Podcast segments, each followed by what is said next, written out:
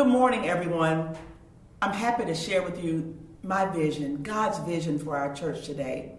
And it's about leadership. Leadership is one of those things that people feel some kind of way about, right? Because everyone wants to have a leader, but we have to recognize that God also calls us to be leaders. Whom God calls, God equips. But there's just so much fear around being a leader or being thought of as being a leader. You think about the scrutiny, people saying things, people not agreeing with you, not getting cooperation. But when you're a leader in God's church, that means that you are stepping into the role that God has for you.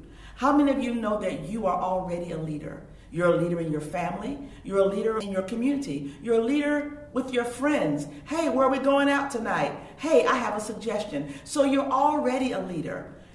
God needs your leadership here at our church. It is very possible for you to lead without a title, without some type of compensation, because something that God has placed on your heart means that you're going to use that for God's service. So what is God placing on your on your heart? What is God calling you to do? What has God already equipped you to do?